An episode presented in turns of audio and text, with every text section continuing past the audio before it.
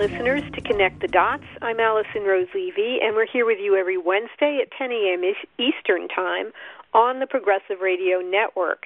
I'm a long-standing journalist of health, food and the environment, public policy, and media insight.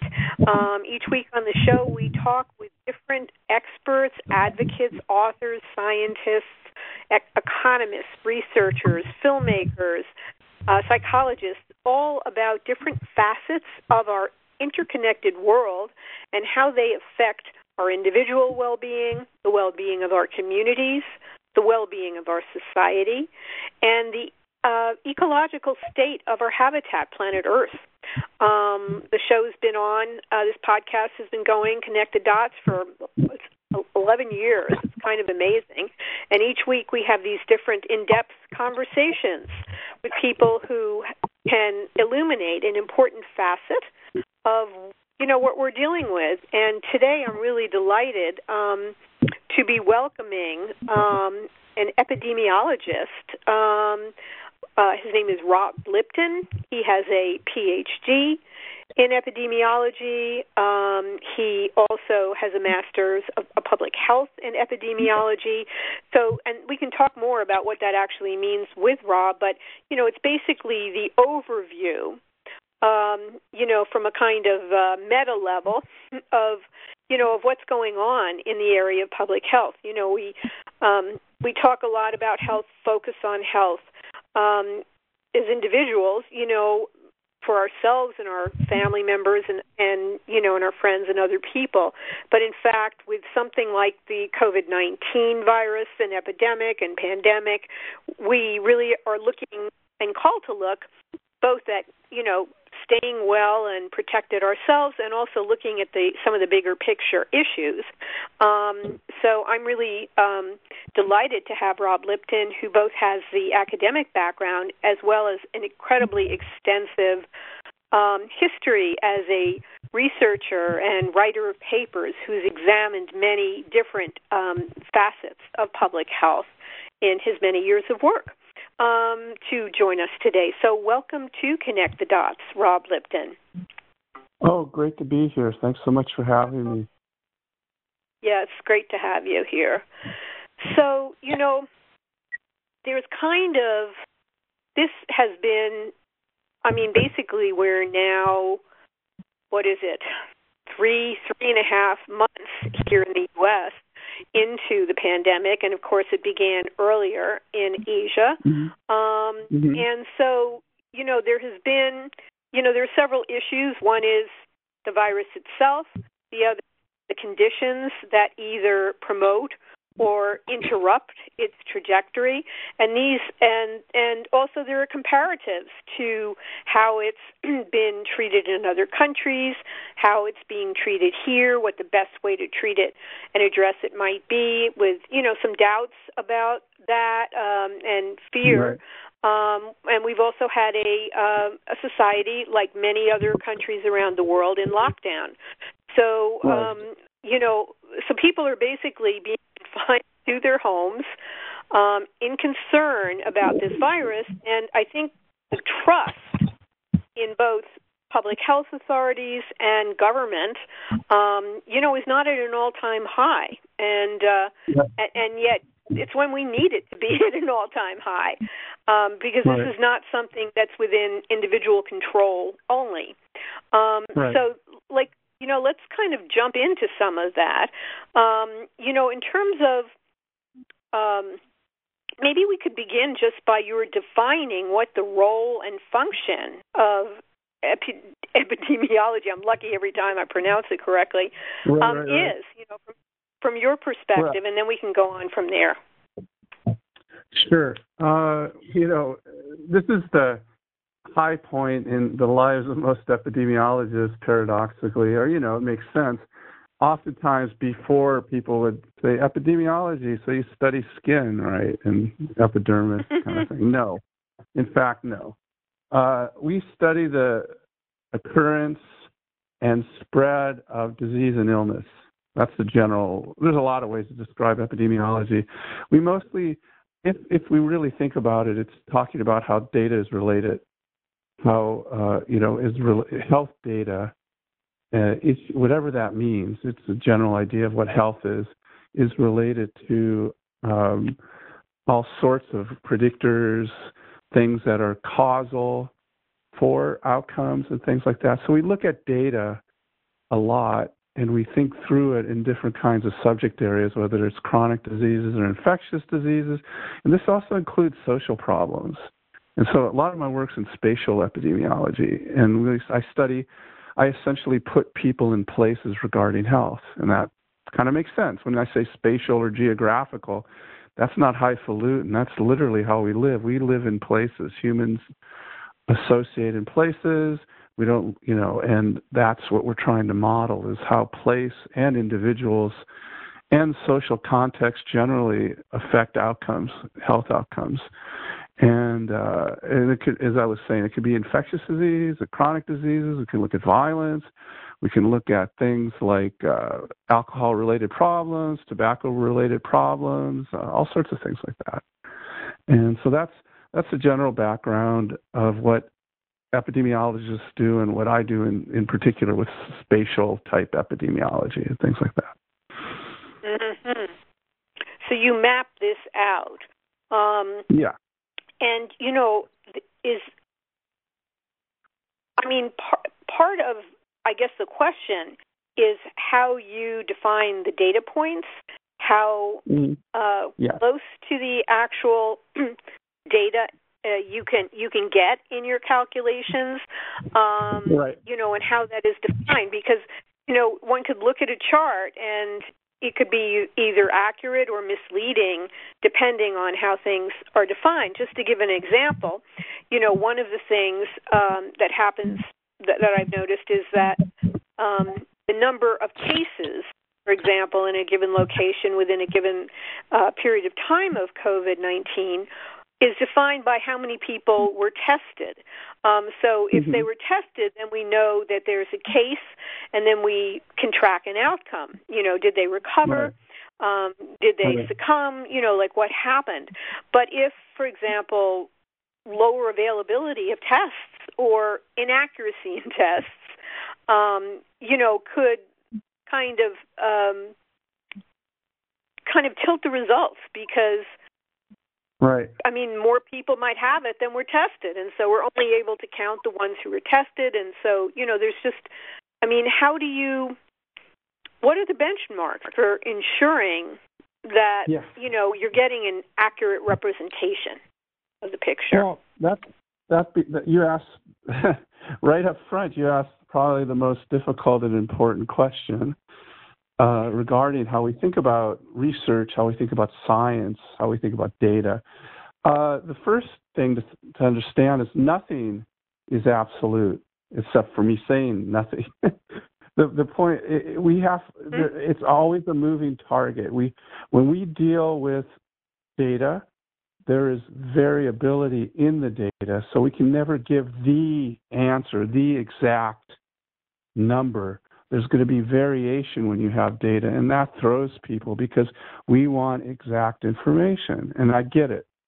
The way to talk about these things often is increased versus decreased risk or no change in mm-hmm. risk, and that's always a question also of a certain level of variability. And you want to get there's a couple of ways to think about this. You want to become you want things to be as tightly uh, specified in regard to you say this is what we think is going on. This is the risk, and you heard this in surveys with a three percent, you know, error kind of thing, right? And that's you hear that mm-hmm. with surveys constantly, you know, polls and all that. And that's the reason they're saying that is because they're saying we don't, you know, with there's a on either side of the number they get, there's three, there's you know three percentage, there's there's a flexibility of about six percent in regard to that answer, quote mm-hmm. unquote, and that answer. Mm-hmm. So this is where it gets, this is where it becomes an issue because sometimes there's too much variability in the data, and we can't give you an answer that's anything, but it um, it will include chance. It will you know just by chance something happening. It will include really large effects, but you can't even tell. You can't tell if it's by chance or there's this really dangerous effect. So this is all by way of saying we look at a compelling story.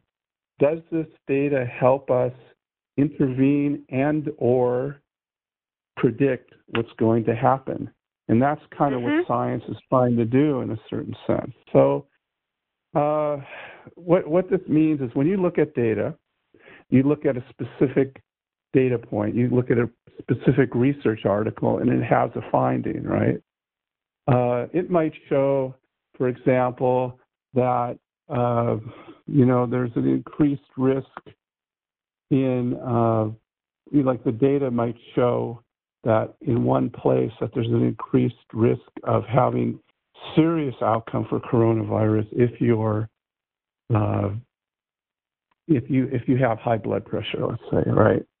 And so uh, that data, people go, okay, that's important, but it turns out that uh, that's just once. It could be that it's one place where there's where the, they've done that research, and it turns mm-hmm. out that there's some kind of other thing that actually is explaining this issue with these people having high blood pressure. There's something else involved. It could be, uh, you know, it's it's, it's the, the real issue there, and this is where it becomes more social. Is yes, they have high blood pressure, but it's but they but part part of that reason is they have super high stress levels because mm-hmm. they're um, you know might they, they might be a person of color or live in the they might have major issues of racism against them all their lives so they have this increased blood pressure but they have all the other things that go along with it so when you find that they're increased blood pressure that's a, that's a very small part of the story it might it mm-hmm. might be that these people live in really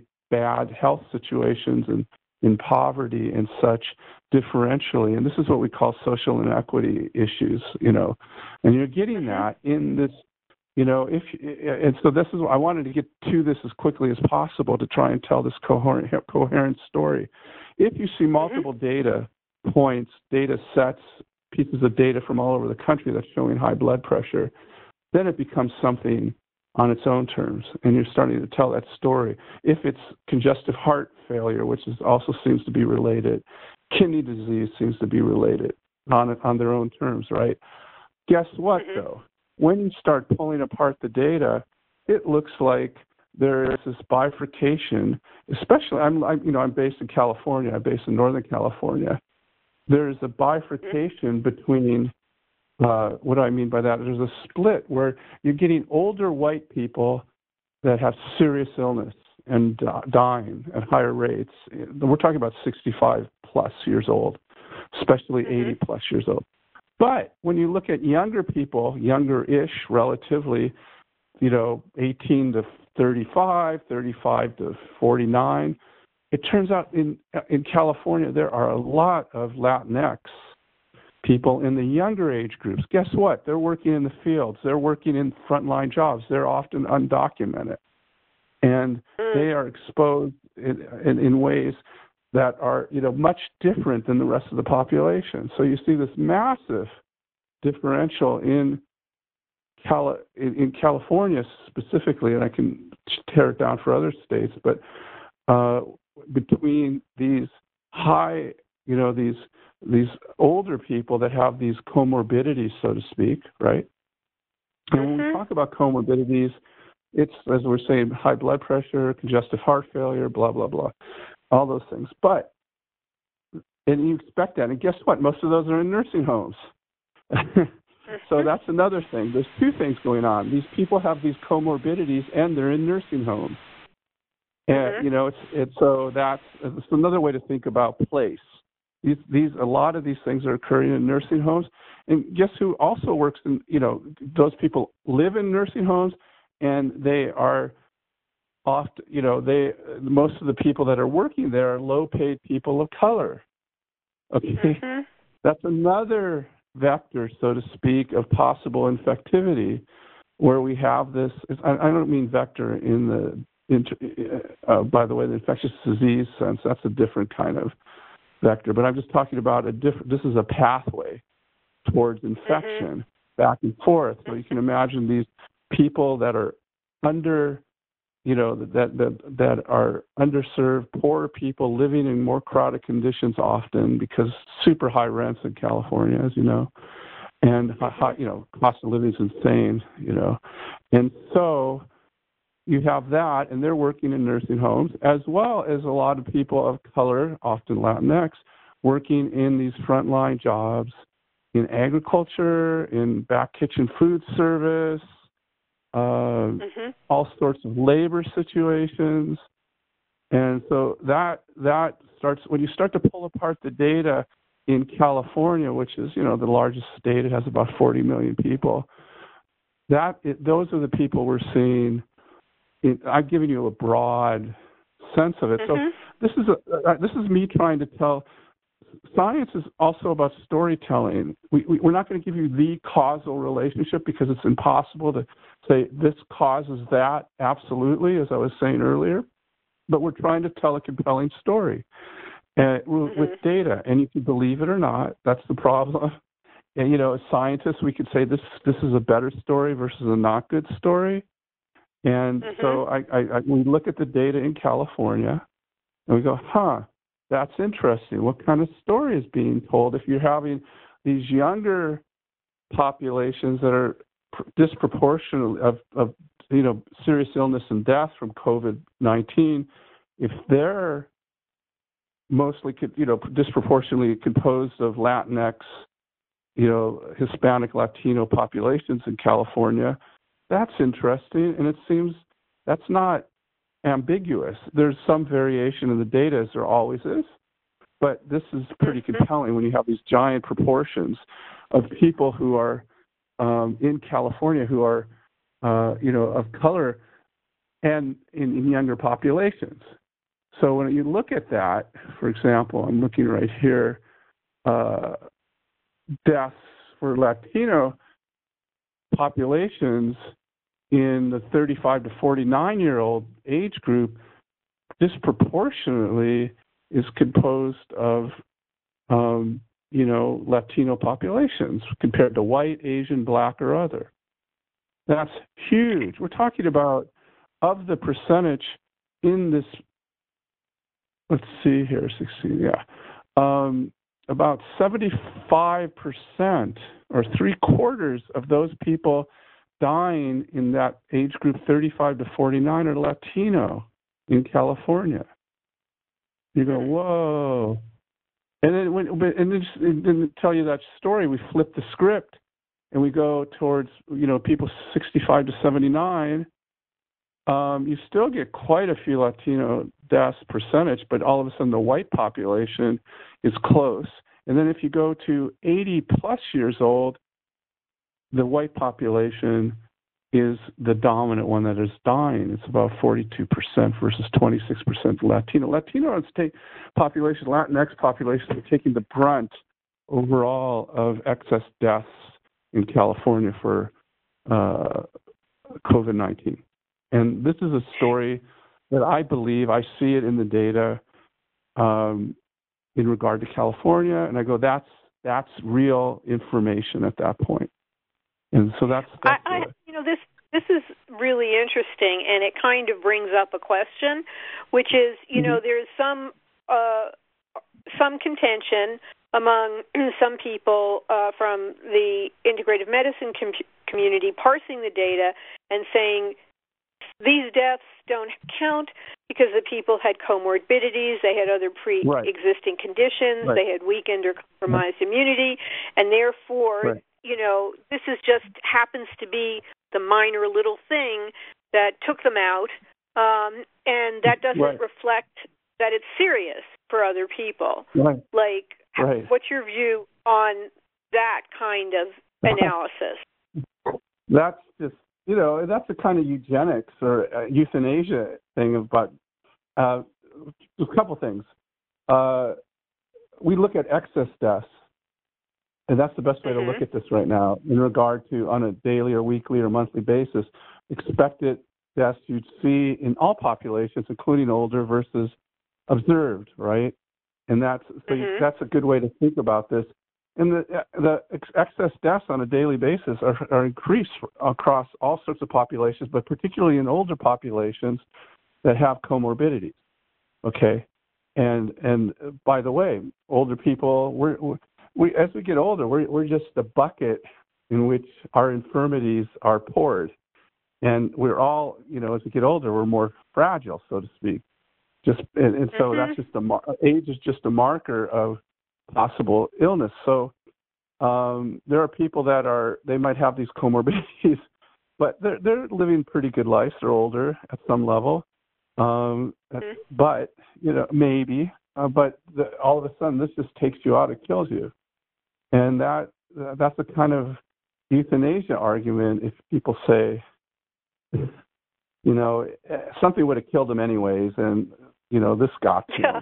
Well, and, and it's like, well, I mean, you know that that, and you hear that, you know, you hear that. There's like that Texas uh, politician who, uh, like a month ago, said, you know, I I think older people, you know, if you know, we should keep things open because it's good for the economy, and if more older people die, I'm I'll sign up for that, you know, that kind of thing. And and say, wait a minute, you know, and, and by the way, to be clear, I just there there is excess deaths in younger populations that are exposed to this that might have comorbidities too, especially Latinx in our um, in, in, in California. And then you ask yourself, well, comorbidities matter.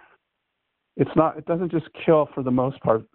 It's another thing we can talk about, but for the most part, it kills people with these with some kind of illness, but or some kind of pressure on their system. So if you're a Latinx person that's working really hard agricultural jobs, or you're working in one of these nursing homes, or it's a hard job, and maybe you love it, maybe you don't, but maybe you also are under high stress and you have your own ailments. You might be at higher risk for ailments just by virtue of living, you know, having living a, a relatively impoverished life, lack of health care, having to work really hard. Maybe you have illnesses and sicknesses that go untreated and that happens mm-hmm. a lot in poor populations here, uh, then um, you go you're in a situation where uh, you're going to have increased risk for corona death or serious outcomes. And that argument that you know that you were posing, the idea that well they would have been taken out anyways, or something like that, you know, yep. is um, you know it's like wait a minute, you know, it's like uh, this is this is a stress on the system, sure, but you know, it, it, it, the question is, why are these people dying at a higher rate? And and that's what we have to try and take care of, and we're not.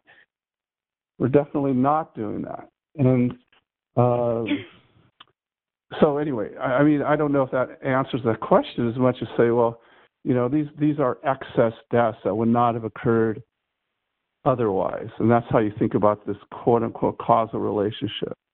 So, given. Right. In other words, that person might have had that comorbidity, but they may have lived another 12 years with it, you know. Yeah. Right? right. And or, so, but that doesn't it, it, count somehow, or yeah. And no one is looking yeah, at right. that because there's no way to assess exactly. And really, well, maybe it's not a priority to prove that you know those 12 right. years of life you know matter or whatever um or you know or a definitive difference in terms of you know their connecting with covid virus um you know yeah so I want, I want, no I, I, I get that there's, there's a way to think about that in public health. We call it years of healthy years of life lost or years of life lost because a lot of these people are already they are mm-hmm. sick but they're living uh relatively mm-hmm. comfortably. Some aren't. I mean nursing homes are not, never fun often, you know, but a lot of, uh, uh, but some are, you know, people are living relatively stably, and it's not just, it's it's the idea of years of life lost given a certain, ex, you know, out, exposure to illness, and mm-hmm. there's a huge, there, and that's that calculation is going to be developed. Right now, we're waiting for a lot of that data, but that's how we'll start mm-hmm. to look at this. We'll start to look at years of life lost and such. And then the, the quick and dirty way is I'm talking about excess deaths right now, and they're massive. Mhm. We're we're talking. Uh, the, all there wasn't coronavirus two uh, two three months ago in the U.S. Now all of a sudden there's like uh, almost 100,000 people dead. You know? Mhm. I mean that's Mhm. that's a new those are new deaths. Now there, there could be the argument, and it's hard to say that um, you know at this point uh, there's an interaction between these comorbidities and the coronavirus. That's that's true, obviously, because you know those these people are going to get sick. But at the same time, you know, um, are you know what's happening to other kinds of illnesses that people could die of and such, and those are occurring still, anyways, right? So you're Mhm. still going to have people with heart disease. You're still going to have people with lung diseases and other things Mhm. like that that are also dying. It turns out, just to give you a statistic in that regard, um, there it might have changed. But New York City, before the corona hit, was there was about estimated about 25 people a day dying at home. That's just the Mhm. normal day to day in New York City. They estimated Mhm. during the COVID that there's about 200 people dying at home Mm. a day. Uh, So, and they, they don't know if it's COVID per se that's doing that, or it's people that have delayed care. So, for heart disease and stroke, and another piece of that puzzle, and this is how we put things together. We try and triangulate. It turns out that in emergency departments, they were seeing a huge reduction, like 30 something percent, in people coming in for heart attacks and stroke. And Mhm. that sounds, what does that mean? Well, it means, it doesn't mean, wow, people are having less strokes and heart attacks. It means people are delaying care for these really serious things. They might have, have like some chest pain and it might be a relatively um, you know, kind of, it wasn't a seriously bad heart attack, if that's a thing, or or it's the Mhm. beginning of a stroke and you're feeling dizzy, or there's some numbness or paralysis, and you, you go in because that's what your emergency departments are designed for these kinds of situations. But those people say, Mhm. "No, I'm okay. I'm not going in," and so it gets much more serious and they end up either being taken by ambulance because they're really in bad shape, or they end up dying at home, and that's that's an issue. And it differentially, obviously, is going to be uh, especially the case in you know populations that are poor, have less access to health care to begin with, are undocumented, you know, all the people of color, all that kind of stuff. So that's another issue. So yeah. So, with different people holding different and in some cases contrarian responses to what public recommendations are, um, do you think part of that stems from the fact that you know if you're in a um, less dense area, you're not uh, as at as great risk, or you're maybe not in touch with the communities that are experiencing more problems, or you may not personally know as many people. Because you know in New York, I mean everybody knows a ton of people that have been affected, right? And and everyone has been living with that sense of risk, and so that will be very different, um, you know, than somebody who's in, you know, Malibu or you know, uh, rural Right. Wyoming or, or something else. Right. Well, yes. I mean, you're, you're raising another good point. Uh, here is the problem. Uh, we don't have a vaccine. Why, why is that important? Well, we don't have a way to stop this other than social distancing. So Mhm. If it's going to end up spreading slowly into these other areas, but right now, in general, these rural or less dense areas have very low risk unless there's some kind of weird situation like there was a suburban outbreak in a family in um I think they went on cruises or something. I don't remember. In New Jersey and like almost the entire family was infected and like four family members died. And it was in a mm-hmm. suburban area. Now New Jersey generally has pretty high rates, but I'm talking about this this kind of specificity. So you could take that kind of super spreader, we call it, little point of information, and imagine that in some kind of more rural setting where there's some kind of meeting or something like that, or some kind of gathering, whether it's religious or cultural or whatever, right? And mm-hmm. you can imagine, so it'll slowly spread that way. But in general, the highly dense areas are going to be the first to get infected, and that's true in almost all epidemics, pandemics, plagues, and stuff like that. Uh, mm-hmm. That being said, you can imagine people going from one of those places, those highly infectious situations, to a more, a much less infectious situation, but causing an outbreak. And that's one of the issues mm-hmm. that has to be dealt with as well. And for example, there's a Shasta County in California, very low rate. I, I think uh, Redding is there. I think Redding's the main city, or it could be Chico. Anyway, they um, they uh, had a very low rate, and they were about to open up the county a week or two ago.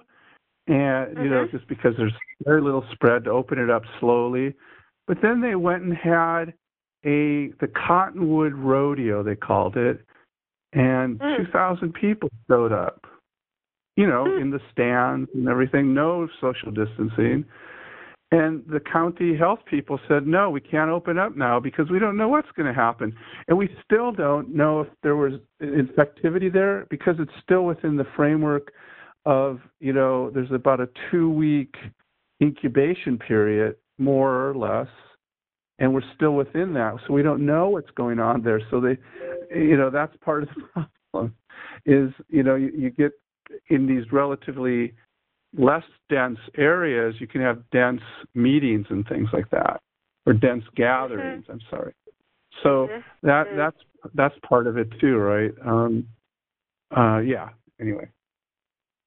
Yeah, yeah. Um, but but but in terms of public perception, the people who are in, you know, a a, a sparsely populated region will perceptually feel what difference does it make if I go out and about, um, whereas mm-hmm. people, you know, who are in a denser locale may have very different reactions to that.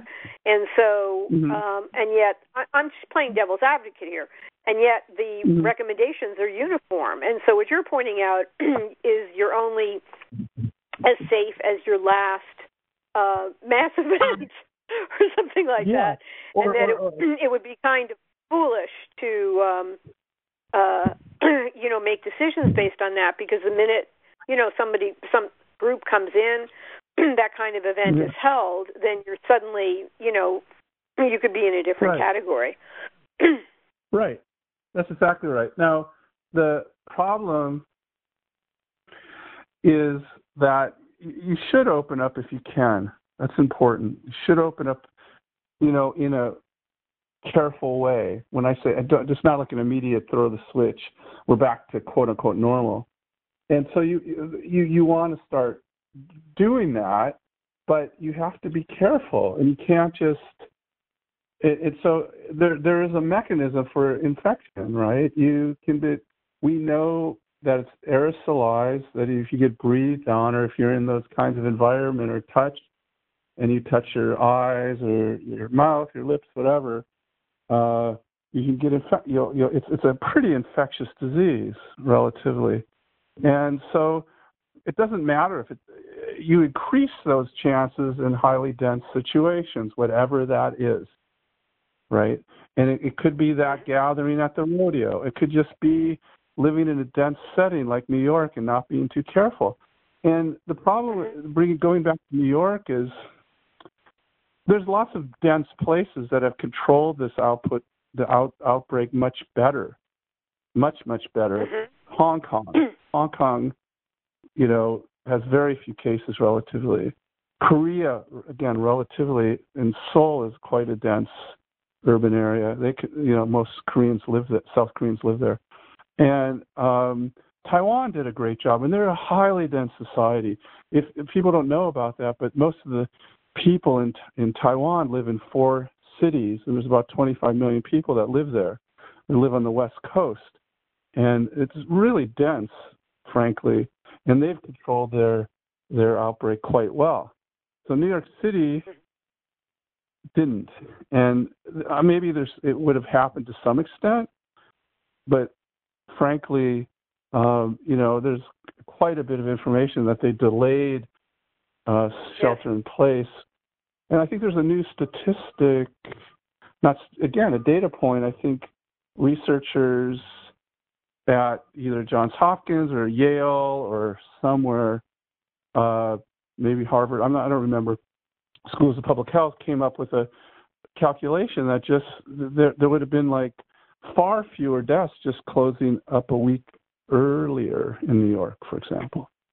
And uh, let's and, talk uh, about closing uh, down. You know, like uh-huh. like it, what is the?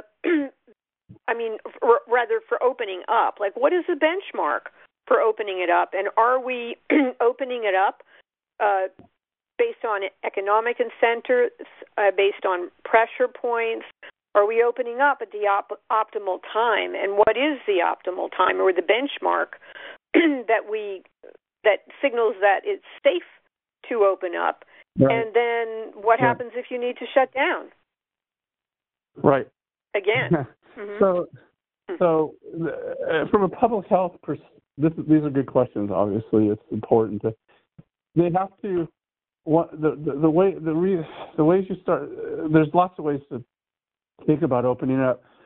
Uh, you start to see a really a, a decline in infectious rate that are not they call it the reproduction the reproduction rate reproductive rate and uh, if that starts to really drop and there's a production of very few cases and mm-hmm. you in some places they're saying you know we're going to open up when we have they come up with some benchmark some some sometimes you could say no more cases are being produced mm-hmm. you know for two weeks or something. That's a pretty hard one. That's kind of that's you know again that's around the incubation period.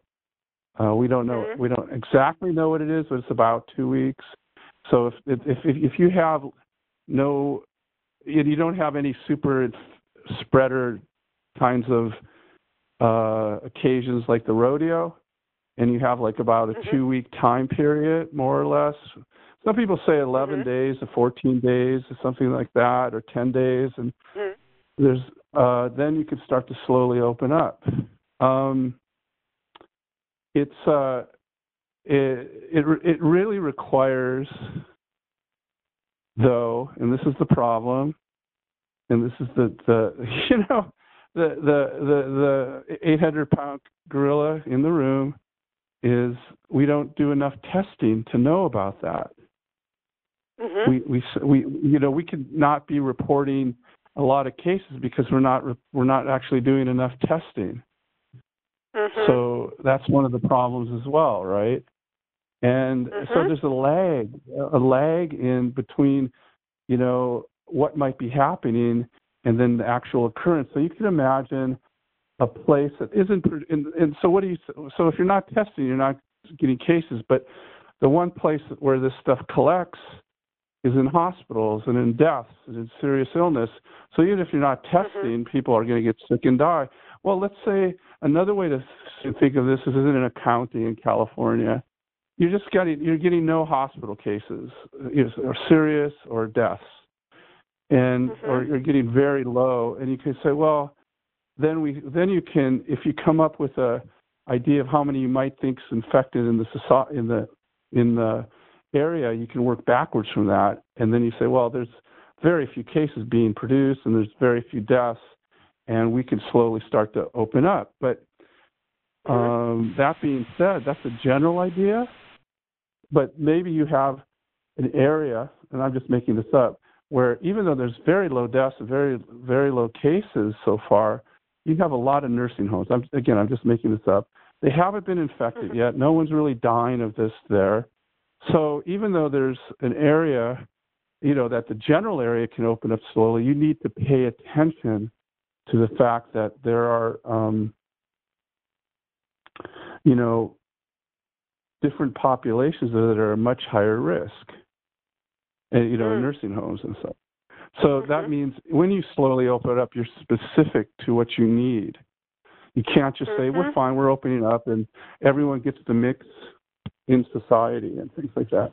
And they're coming up with some elaborate schemes. There's this, these Israeli researchers, or I don't think they were medical researchers. They were kind of uh, some kind of uh, engineering or econom- economic kind of engineering kind of people that came up with some plans to figure out if you had good testing, you know, uh, ways to get people back to work and these alternate days or weeks and such. So you have 10 days off and four days on of working, and it, it could help mm-hmm. defeat the environment. I'm sorry, the, the epidemic, the virus, because of its incubation mm-hmm. time. But again, we don't have enough testing to know if that's uh, if we can even do that. And we and so that's where we're at. I mean, if we have enough testing, so we have to be more cautious due to the lack of testing. Is is what you're saying? Right. Uh, you know. Um, I know that this is a little out of your area, um, but you know, there's been some controversy about mask wearing, with people saying yeah. that you lower your own immunity, or it really doesn't. You know, the the space in the mask is really not sufficient for blocking virus. Um, you know, so if you don't know the answer to this one, is not your area, please feel free to say. But if you could comment on it in any way, I think it would be helpful because there's been a kind of controversy around this. Yeah. So first thing I should have said at the beginning. there's a lot I don't know. There's a lot we don't know, and mm-hmm. and everything's things are changing every day. The the issue of masks is interesting.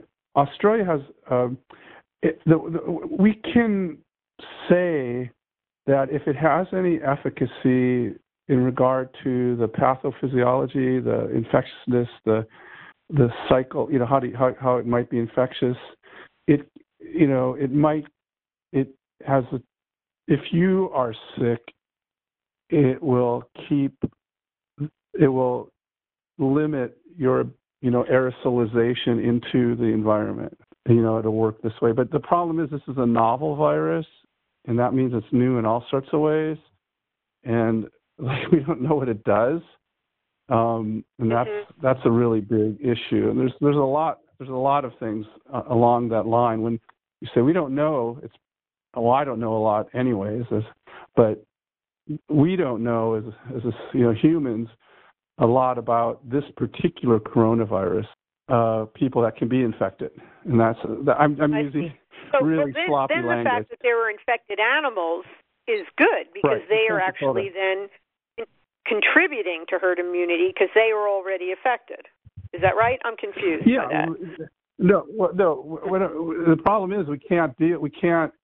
The disease could go back and forth between humans and animals, and apparently that's what's going on. So, so that means we can't control it the same way we could smallpox because if all we had to do there was uh, vaccinate and eradicate it in humans, and then it's gone. Right. But it, if right. we just do that in humans, there's still all these animals that are infected and it can reinfect us. Uh, there's uh, well, who can example, reinfect us? Because it, like, can cats and and lions re- reinfect us, or is it only coming from bats?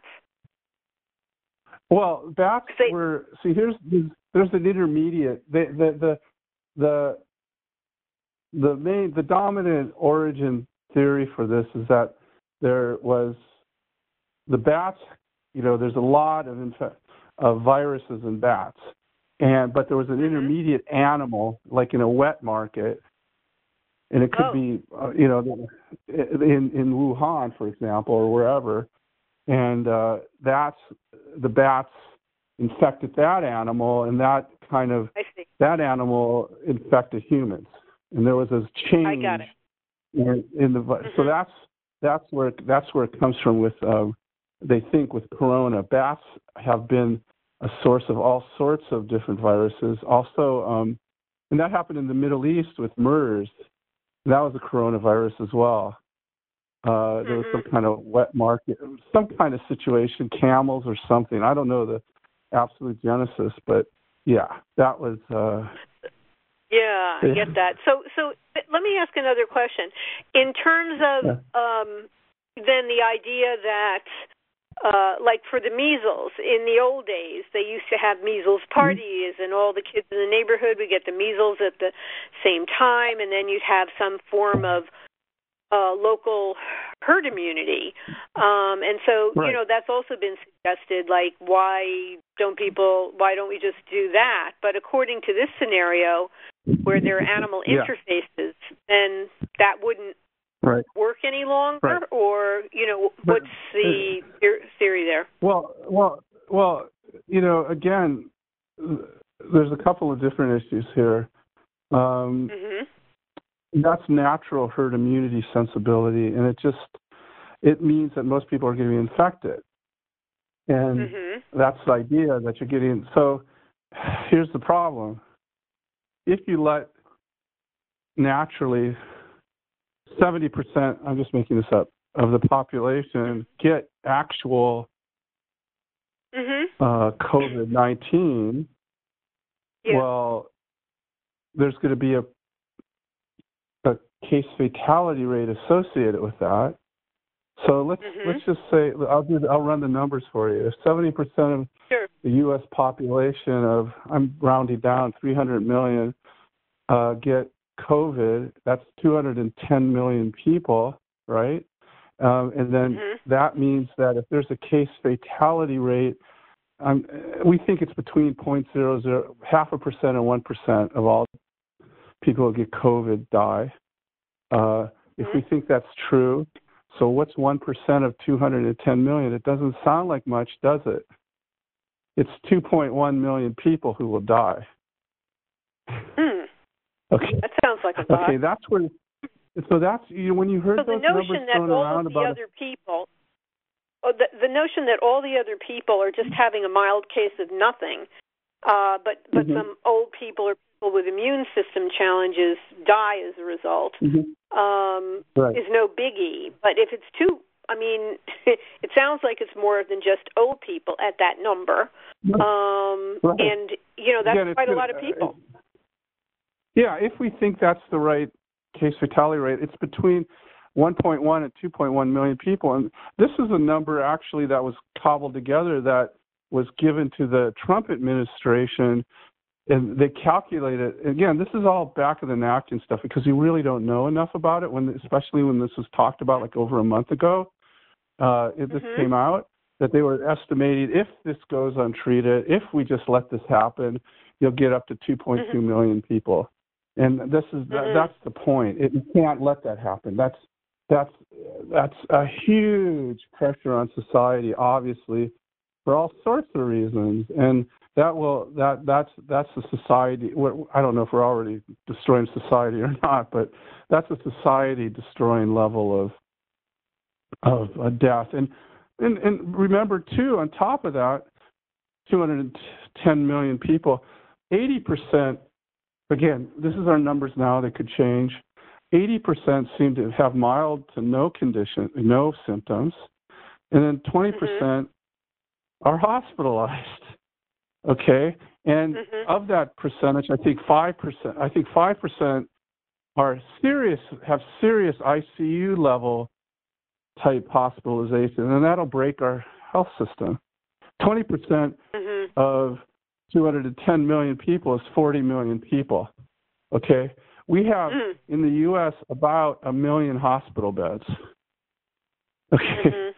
So, I, uh, and about, so, and that's not, that, I'm just giving you round numbers, but they're, they're, mm-hmm. you know, they're, they're all this, they're all more or less within the magnitude. It's not like I'm, I'm, I'm 10 times off or something. And these are the kind of numbers people, you know, epidemiologists, public health people, quote unquote, play with. in terms of these kinds of issues. So if we let, we don't know what would happen if we let the thing, the the disease out. and We had parties and such, but Mhm. do we want to take that chance? Because we just don't know. And, and and not only that, we don't know how much immunity is conferred. We don't even know if you're sick, how long you, you know, if you if you get it out of your system, so to speak, and you develop antibodies, whether those antibodies will even protect you, and how how much they will protect you, and for how long they'll Mhm. protect you. Mhm. Yeah. and I yeah, mean, no, I we don't get know the picture. Now you're you're saying that Yeah. there's 80% who get a mild case um, Or no case, asymptomatic, and then there's 20% Yeah. that wind up in the hospital. But most of the people that I'm aware of, you know, in New York who've gotten this, have had something that doesn't fall into e- either category. Honestly, uh, they've had a really rough ride, but they haven't gone to the hospital. But Mhm. what is that called? Yeah. I mean, it's not like the I mean, flu. Uh, it's not like what people complain about with the flu. It's something, you know, Yeah. something else and something worse and more prolonged. I mean, what what Yeah, is the percentage of people a gr- having that? Hmm? And that's the Or gray area like, what do you have to say 20 about that that group? Well, yeah. That's the gray area of around 20ish percent. Maybe there's a bunch of people that Mhm. are quote unquote mild. So let's another way that epidemiologists and others will think about this is say, well, we're going to go to the harder numbers. That's ambiguous, which you raised, which is quite right. Let's go to the Mhm. harder numbers. We'll just talk about serious hospital. We'll just talk about hospitalizations, and we use Mhm. those numbers. We can track that, and then we can look at serious hospitalizations. And and you say, oh, Mhm. okay, those are real numbers. And let's we don't Right, know about they're talking what you're not talking about. hospitalized, then they don't count, and they're uh, presumed to have had a mild case. And I, I've seen people Yeah. struggle with this for weeks and not go to the hospital. Yeah, yeah, So we don't really have Right, I a, think- a, a category for that. hmm yeah, and and it, that's that actually will have a drain too. And we don't. You're right. We don't have a great way of because people aren't counted in the system. They're counted in any system other than they're not going to work. Like I think Mhm. um, uh, you know Cuomo's uh, brother uh, was Yeah. talking. He got sick and he he really had a hard time of it, but he didn't get hospitalized. Right. I think there are. um, I know of quite a few people that have had that. Mhm. Right. And I, I actually Mhm. don't know anyone that's sick. I weirdly. I mean, out, that I can confirm to be the case. But you know, That's part of the problem too. It can't be confirmed when you don't have tests. that's right. Absolutely. mhm. And Mhm. you know, if you have it in your system and nothing's Mhm. happening, well, yeah, it's really hard to tell what that population is. But we, you know, we really need to do a larger.